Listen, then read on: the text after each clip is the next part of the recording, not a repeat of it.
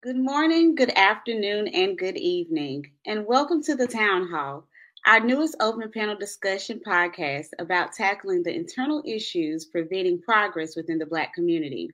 I'm your host and moderator, Brianna Rhodes, and today we will be discussing complexities within the African diaspora. Before we begin, allow me to introduce my lovely panel of guests. So, first off is Dr. Lucretia Taylor. How are you? Fine, thanks for asking. Great. Next is Tiffany Rosier. How are you? Good. How are you? Next is Brandon Hall. Hello. Oh, I'm sorry. Happy to be here. Okay, great. And next is Dr. Marguerite Heinrich. Greetings. Hello. Perfect. Hi. And next is Skylar Caesar. Hey there. Hi. And last but not least, um, Mr. Victor Sandifer. How's everyone? Good. How are you? I'm good. Great. So I want to say thank you all so much for being available for this discussion. We have a lot to tackle on for this episode, so I'm going to jump right on in. So, as I said, we're discussing complexities within the African diaspora. I want to start off by asking you all what are some of the key challenges disrupting unity amongst Africans, Caribbeans, and African Americans here in the U.S.? Uh, I believe that uh, I don't know. I think growing up, uh, when I think about people who were uh, just African, and I think that they kind of isolated themselves in their own communities, but they kind of had to. A lot of them um, um, may have immigrated over, so um, dealing with that sense of community, they just went where they felt comfortable. Um, and then I know that, like, even g- growing up in school, um, it wasn't cool to be African, and a lot of Africans were uh, bullied or uh, talked about, and those kind of things uh, carry on, you know, or they stay with you as an adult. And I find it funny that now uh, we're like on this like Afro beats, uh, and everyone is trying to, you know, um, learn about their culture, where they're from. So, I mean, if I was African, I would probably have a little bit of a chip on my shoulder, like, okay, you were, you know, growing up, you were like, you didn't care, and like this wasn't important, and now it's like now because it's the wave or it's it's trendy uh, to immerse yourself in that culture. Now you want to, you know, hop on board. So I think that there might be a disconnect there. Mhm. Adding on to that, I feel like people, once again, they naturally love to separate themselves into different groups. And I think a lot of the problems that span from this come from racism and colorism as a whole. I think that subconsciously, a lot of people want to be as associated as they can be to whiteness. And that means being as far removed as they can be from being African. So I think that's where a lot of the division does come from. And then on the other side of things, I think, I don't want to say it comes from an insecurity, but I think sometimes African people um, can emphasize the fact that they're African because they want to show that they have something that maybe Black Americans don't have. I'm so glad you said that, Skylar. You know, I was going to say that social media has really illuminated the complexities. I mean, beyond any academic research you could ever do, if you ever explore Black Twitter or African diaspora Twitter and you see the division among Blackness and the um, alignment with white supremacy among many uh, Africans just to diminish Black Americanness, it is stunning what we think we know versus the conversations that people are having on social media around their position um, to blackness. Uh, and so while there are a great fo- deal of folks that practice and believe in Pan-Africanism and unity amongst all uh, black folks and all you know people of color, there are a lot of nuanced conversations amongst Africans and African Americans, particularly around descending from slavery and who owned slaves and whose African families participated in the slave trade and how that now impacts us in the 2000s. And so uh, there's a lot of nuance there. It's amazing conversation. Mhm. one thing I want to kind of touch on is like I know we've been kind of switching up between like African Americans and Black Americans. How do you all like to be classified as? I can go. Uh, uh, I like to be classified as a Black American. Um, what we did as enslaved people, what our ancestors did as enslaved people when we were removed from our language, our religion, our heritage, our people, and all the other things, is we literally recreated ourselves because we're brilliant that way.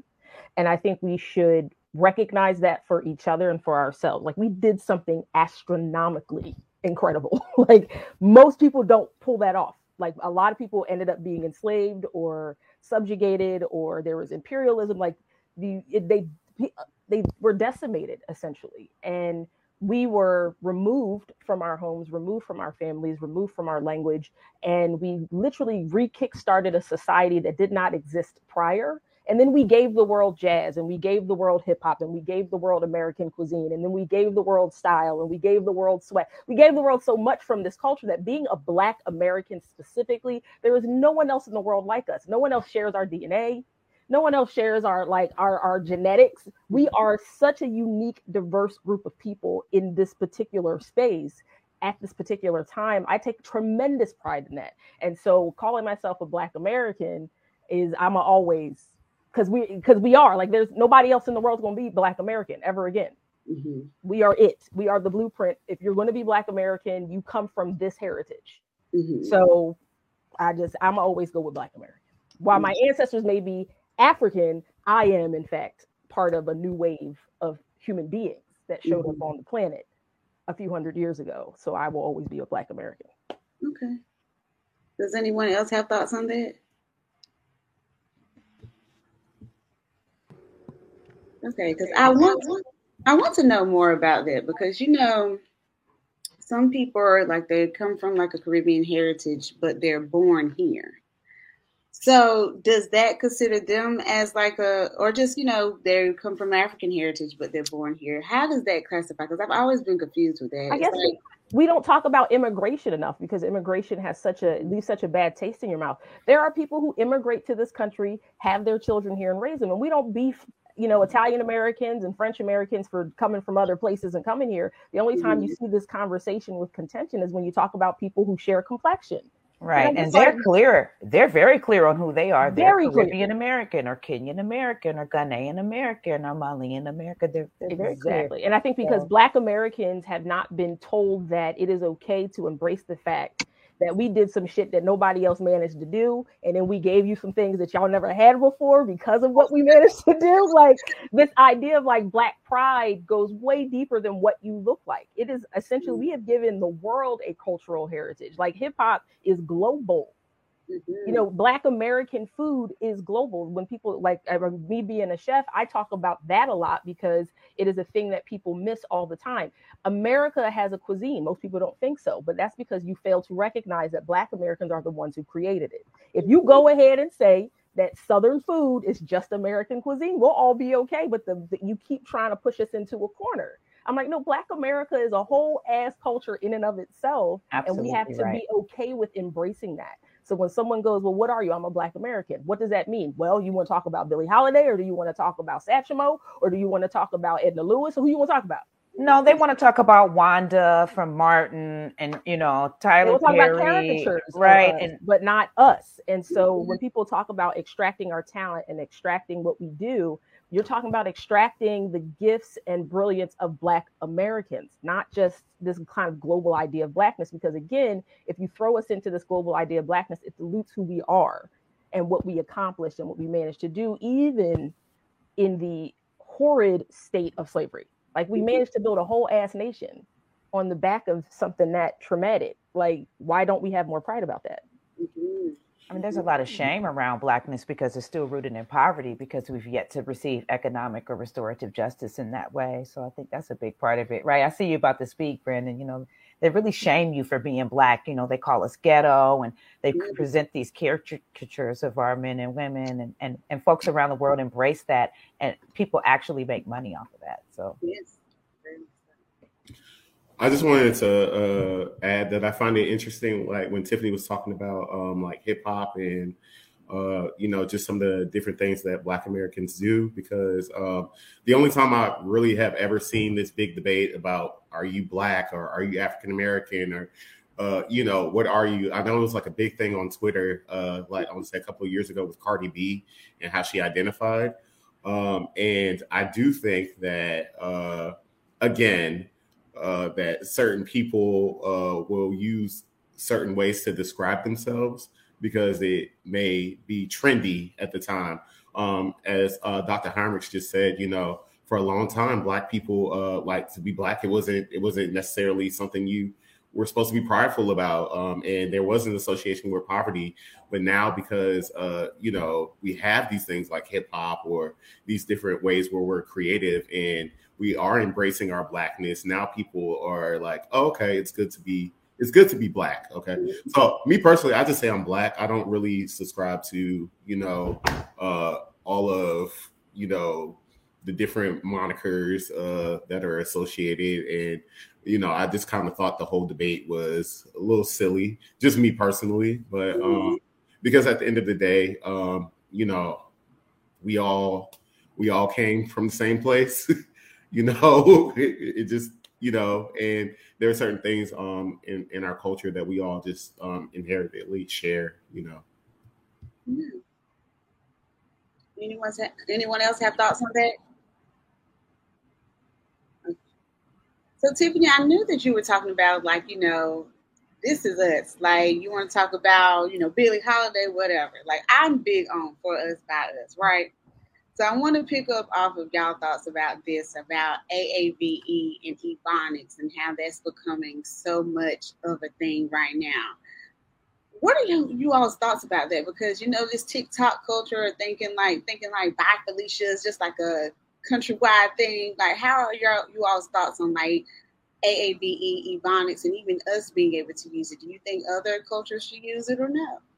Absolutely not. And stop. I want black people to stop explaining to white people what it means. Like, that's not for them. It is not for them. Like, no, like that is for us. Like, um, that's just it. that's it. I feel like uh we all grew up the same. Like you, you know, see stuff on social media and they say we really all live the same lives growing up. Like that's like that means something to me. Like it means a lot to me. I just saw like uh, on social media like the little comforter that everyone had, the little burgundy comforter that ever, like that stuff like that means something to me. Yeah. And like, like it's not for you. It, it's not. You, I feel like white people feel like they just have to be involved in everything. It, it's I don't know. Like I don't know if it's a power thing. Like that like no it's not for you. I gatekeep stuff like that, that that's for me. I that's feel like we don't again you know we because we are often siloed in our own community and then again collectively in the country that we forget like there are other examples to look to. So if you um, if you look at like a country like south korea and you go to korea they speak korean. And if you speak korean and you're not from korea they are first surprised and then they're kind of impressed because the expectation is that you're not from Korea. We don't expect you to speak Korean. So for me in the United States, the, one of the ongoing challenges when you have a bunch of different cultures living together is how do you first live within your own and protect it and then live with everybody else and respect it. And so it's kind of like, why can't we have our own language? Everybody else does um, you know, you can be multilingual. When people ask me how many languages I speak, I usually like I speak sarcasm, I speak AAVE, I speak Ebonics, I speak a little French, and I'm working on my Italian. So, like for me, it's a legit language. It's how we talk to each other. It's how we express ourselves, and it's unique to within our cult, our community, and our culture. So, I feel the same way I would feel if I had gone to another country and someone was like, "Why didn't you even bother to figure out how to order a cup of coffee and say hello?" Because it's just respectful to do not mm-hmm. because I'm trying to assimilate that culture, because I'm respectful of the fact that it is how they communicate with each other. I mean, I tell people anytime you say I love you in a different tongue, you have to recognize the fact that there's something you need to respect about that. That doesn't necessarily belong to you, but you need to be able to respect what's going on and participate in a way that makes sense. And so with, you know, with how we speak to each other here, it's the same way. I'm like we say I love you to each other in a very unique way. And I don't think everyone needs to be invited to that party all the time, but they need to respect it. Mm-hmm. Okay. I really love my oh, where you gonna go, doctor? Yeah, I, yeah. I just okay, was going to say that our uh, attempt to again um, appease white society has really brought AAVE to the forefront. I believe it was in the late '90s when there was a, a educator that attempted to, you know, normalize, you know, ebonics and, and try to attempt to get it taught in school, and it really got convoluted. And I think a lot of our culture gets convoluted and presented as something far less rich than it really is, and so um, it, I, I feel that those conversations are very surface level when we're not talking about the reason that we don't know standard American or King's English or whatever you call it is because we've been systemically locked out of public education for over 50 years, right? Like, and that public school is specifically designed to lock out Black folks, you know, like we're not having those conversations either. So it, it can be frustrating. And before I cut anybody else off, I just want to point out the fact that we have how many dialects in the motherland? We were pulled from the motherland. We created our own language amongst each other, even though we were from all different places in Africa. So we all figured out how to speak to one another that way. And then we were told we were not allowed to, it was illegal for us to learn how to read and write. And so we had the audacity to still learn English, even though we were not allowed to learn to read and write. Like, y'all, we dope as shit. Like, I don't understand how this is still even an argument amongst ourselves. Like, we figured out how to learn not only the language of the slave master, but each other's languages enough to create a brand new nation of people. So I don't, I don't even know why it's up for conversation.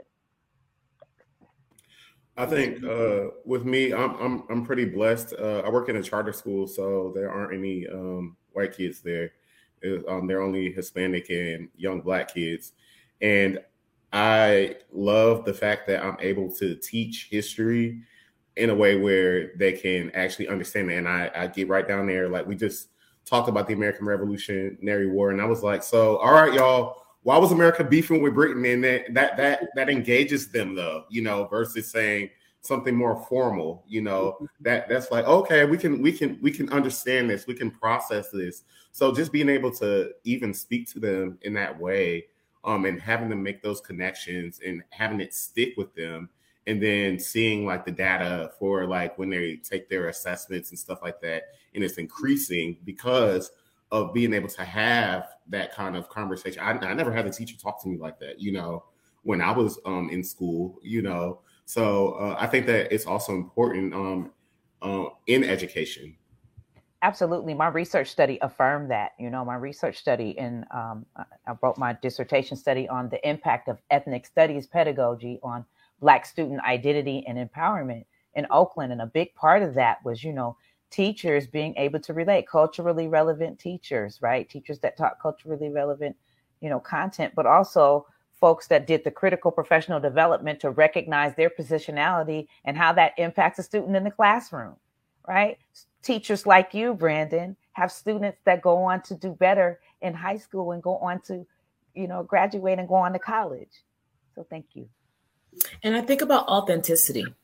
Like, what do we say to young people when we invite, however they come, how, whatever language they're using, into the learning space and the classroom space? And we validate that by not correcting them to say it this way or by not asking them to code switch. And the authenticity that then shows up and, and the desire to learn, the desire to be in spaces. I mean, think about all the young people that are in spaces that that shun them for using their own language. They all of a sudden don't love going to school. They don't want to be in spaces where teachers are constantly correcting them. And that leads to other choices probably down in life. And so you know, even myself, when I show up in workspaces, I I want to be in workspaces where I can be authentic, where I don't have to be, you know, pressured. And so we have to extend that to our young people. We have to create spaces and let them know that this is okay. Use what whatever language is available to you, and you are welcomed. Mm-hmm. So thank you. I second the thank you, Brandon. That was good. So I want to kind of like shift a little bit to talk about that because you know that's something that we all I feel like we all relate on, no matter you know how far down the line we are with our African ancestry or who we know and how far we know down to generations. That's something I've always wanted to explore. But I want to know. I think there's something like you all said. There's something natural that unites us all by way of like the African Americans, Black Americans, Caribbeans, and Africans. We talked about a few similarities, but do you think there's other similarities that unites us all and make it seem like, okay, you my sis or you my bro? I think part of it comes from the fact that other people, when they see melanated people, they see us all as the same, even if we don't always see each other as the same. It even reminds me of like in the workplace, I work in recruiting, and when they are making like diverse hires, they don't care where you're you're from Africa, you're from the Caribbean, you're from America. They just see you as diverse, and I think that speaks a lot about why we're unified regardless. Mm-hmm. I think that nonverbal communication is also extremely extremely important too. You can have a whole conversation with another black person without saying a word just and we are just very expressive in that way. Um, and I think that that kind of ties us together as well. Also, um, I've always been pro HBCU. That's all I've ever um, attended. And I, I, just remember a conversation I had with an aunt um, when I was looking at grad school, and she was like, "I feel like you should diversify your portfolio. Um, you've always been on HBCUs, and you should, you know, try to go somewhere else." And I was like, "No, I'm I'm, I'm okay. Um, I have plenty of time uh, when I'm in my career where I'm not going to be in a fully black space." Um, and I think that that uh, kind of uh, molded and shaped me because you know at, at HBCU, where the majority of your population is Black, you might have a little bit of division. But when you get into those spaces where it is just black people you're you're extremely grateful you know just to see okay there's somebody else here as well too like where you can have those uh those kind of connections i was in the army and one of the reasons that i got out of the army was when i was deployed in afghanistan i was the only black person in my unit. And you know there like it's not like i can go home at the end of the day and decompress you know? I'm mm. stuck there for a year and i it, it drove me insane. I had to get out. Um, so I think that uh, it prepared like just when it's when you're talking about communication and things like that with other black people, it is important um, to recognize like when we're in that space that's white, that you have each other, and that means the world to me. Yeah. Yep. I would um I would add to I think there's two things that I think about. Uh, one of those being kinship. And I think that black folks around the diaspora are all about family and kinship, right? So even the people that are in your community that may not be related to you. I know I had to grow up calling them auntie and uncle and like regardless of who they were, like this that's my auntie, that's my uncle, and I still don't know how many people are not actually related to me because I grew up with so many people that in my neighborhood that was my auntie or my uncle or my cousin, you know what I'm saying? Or even you have really best friends and stuff, you start calling them brother or sister. So like this idea of kinship is super, super prevalent amongst most black people around the diaspora. And I think that's something that we all identify with. In addition to that, I think what we were talking about earlier about like the Afro beats and the rap and stuff like that. Um, this idea of the drum and the communication through the drum and just our ability, our all of our abilities to take that drum beat and uh, as they talk about historically like the one like on the one like we're all the one people where we're naturally just about that drum beat and we just identify and something about it that um, that communicates with us all and those are two ways i think in which we all kind of identify around the diaspora mm-hmm uh, one thing I one of my core values is um, uh, connection and being making sure that you connect with the people around you. And part of that is being able to be seen. And like one question like uh, brandon to your aunt's point like you don't ask white people to do that. Like you don't ask white people to diversify their educational portfolio by going to like non-white institutions. It's something very spe- specific to well as a black person you might want to diversify your situation because there might be an advantage to you being in non-black spaces. And you're like but you ain't asking no white people to do none of that.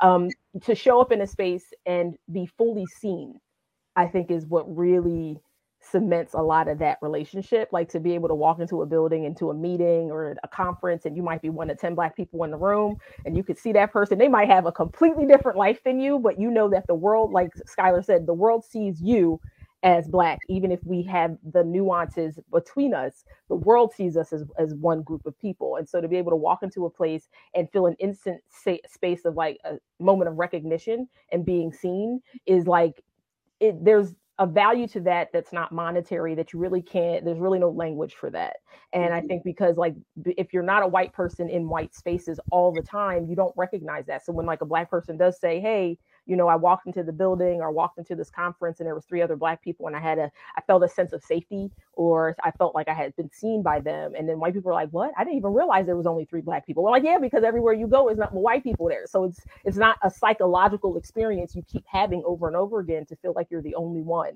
or you're constantly isolated automatically. And so I think that idea of being able to see each other, like fully see each other. Yes, girl, I see you with the braids. I see you with the complete like one color suit on. I see you with the tie. I see your dress. For like we just all know exactly what we're looking at when we see each other. And I feel like there's that fills you as a human being, that makes you have a sense of place and uh, and it grounds you on in the planet just to be like other people see me. Yeah. Um, can I? I want to add one more thing because I know we were talking about it earlier. Um, and I, I I think identity is so political in a lot of ways, particularly in America. And and I say that to say that like even even though we might not believe it, though white folks was beefing and funking over identity as well the be like war doing I forget which war wars they were, but Irish, the Italians, they weren't funking like they weren't liking the white people like they weren't white. And then when they get this, when they actually get whiteness, then they start identifying together. And so they all clumped up in this idea of being white. And I think for us as black folks, we have to understand that too that the political power comes in in the majority and, and just the sheer critical mass. And so though we might have very specific things that we all all are dealing with different experiences different languages different upbringings um, the one thing we can in america context is identify around this idea of race and blackness because that's just what it is. And i think if we start worrying about how much we're separate which i think we do a lot of and that's just how human beings are because ideally black people in, in just in life don't identify or, or go, come around people just because of the color of their skin. It's all about core values and principles and that's really how people identify around the world is through core values and principles. But while we're in america we have to you know freak the system a little bit. I think identifying around blackness is the way we do it and from there we can all get our our, our needs met. But if you don't have no critical mass man like it's going to be ugly for you. Yeah. I have a question about that. Um well, I'll ask everyone. How do you guys feel about uh, just knowing that um, that really, um, when you think about a successful Black community, um, that a lot of them happened uh, during times of segregation where we were kind of forced to be together. Um, I feel very controversial in saying this, but I don't. Um, I mean, sans Jim, Jim Crow, I don't think that segregation necessarily was the worst thing because I felt like uh, black people kind of had that sense of community. So when you think about stuff like boycotts, uh, they were able to do that because they were all together in the same place. And even tying back to our last episode where we were talking about classism, you know, everyone that, um, even though they were different classes, they were all together, you know. So um, now that you know we have integration and we have gentrification as well, it's just like kind of like everyone is like kind of out for themselves. And I don't know if we necessarily have that full sense of community because I know that um, even now, um, we were talking about like last year boycotting certain things and I would see social media comments that was like, well, y'all got it. I'm not going to do that. I'm still going to go to this place or that place, you know. Whereas when I think about, you know, in my grandparents' generations where they actually came together and they did that without social media. So this is word of mouth. This is, you know, there was really a sense of community and um, you know, and then another thing is just like where are black people going to, you know, get this information and stuff like that. You know, back in the day, everyone met at the church house that or, you know, those places and now um black people aren't as religious as they used to be. So, you know, we just don't necessarily have those spaces uh, where it's kind of like we're coming together for sure and we're coming up with one plan and you know we're structuring it in a way where we can be successful. Mm-hmm. so what are your thoughts on that? So we have time for like one response. We're kind of cutting it close but so if anyone wants to reply feel free to do so. Okay well i was of course i might have a response. Um i was going to say the the narrative around segregation uh, is I think is the reason why um, you have a lot of pushback about it. I think segregation was actually useful and profitable for Black people, like it is in most countries. Most countries are homogenous. Everybody essentially their features are the same, the language is the same, so no one beefs other places because of that. Um, in the United States, of course, I think they recognize the power in segregation. And so they moved very swiftly to integrate Black people into the rest of society and then create a narrative around segregation that was negative in order to prevent it from happening again. But I think it automatically happens. I live in Harlem right now. It automatically happens. um, if you go to the if you go to Brooklyn or the Bronx, it automatically happens. We segregate ourselves because we recognize the power in that in in not necessarily isolation which is the narrative that gets played out is that there's isolation. I think it's this idea of community and collective thought and being able to share resources is the thing that they're trying to make sure doesn't happen again. And so yeah i believe that you know like segregation was that new wave and they were like oh shit no that's too powerful. Don't let them all live together. What the hell are we doing? Break that shit up. And so they showed up and was like well uh, how can we do that how can we get them to live in different neighborhoods how we how can we get them to see each other as enemies or competition and mm-hmm. that'll automatically allow because human nature will kick in and then the rest of it will happen on its own and that's all you have to do is drop a couple of seeds and then the rest of it will will flourish by itself and so mm-hmm. yeah having conversations about how do we develop deeper community with each other, even if we don't live in the same zip code anymore, because community happens inside first and then it results on the outside. So, mm-hmm. Yeah. And can I just add one thing just to piggyback off of that is this concept that hasn't been introduced as of yet, but I think Victor's responses really um, triggered me in this, in that we haven't said anything about care. Like there's community, mm-hmm. but with community, there becomes a, a care for one another whether it's in proximity, whether it's because we look alike, whether it's because I'm the third black person in the conference and I see you, sister girl, you know, there's something about if something goes down, where's my sister? You know what I mean? I know you in the all red suit and we're getting out together. It's something about the care that takes place in the community that I think um, really brings us all together is that, you know, there's that.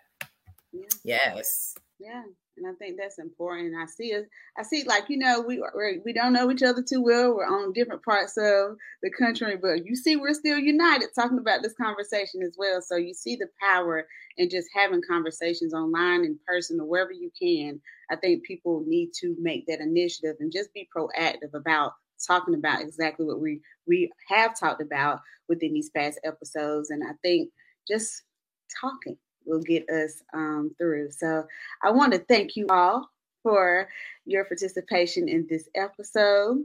And um, thank you all for joining us for this episode of the Town Hall on the Polaris Network. Hope you all have a great evening.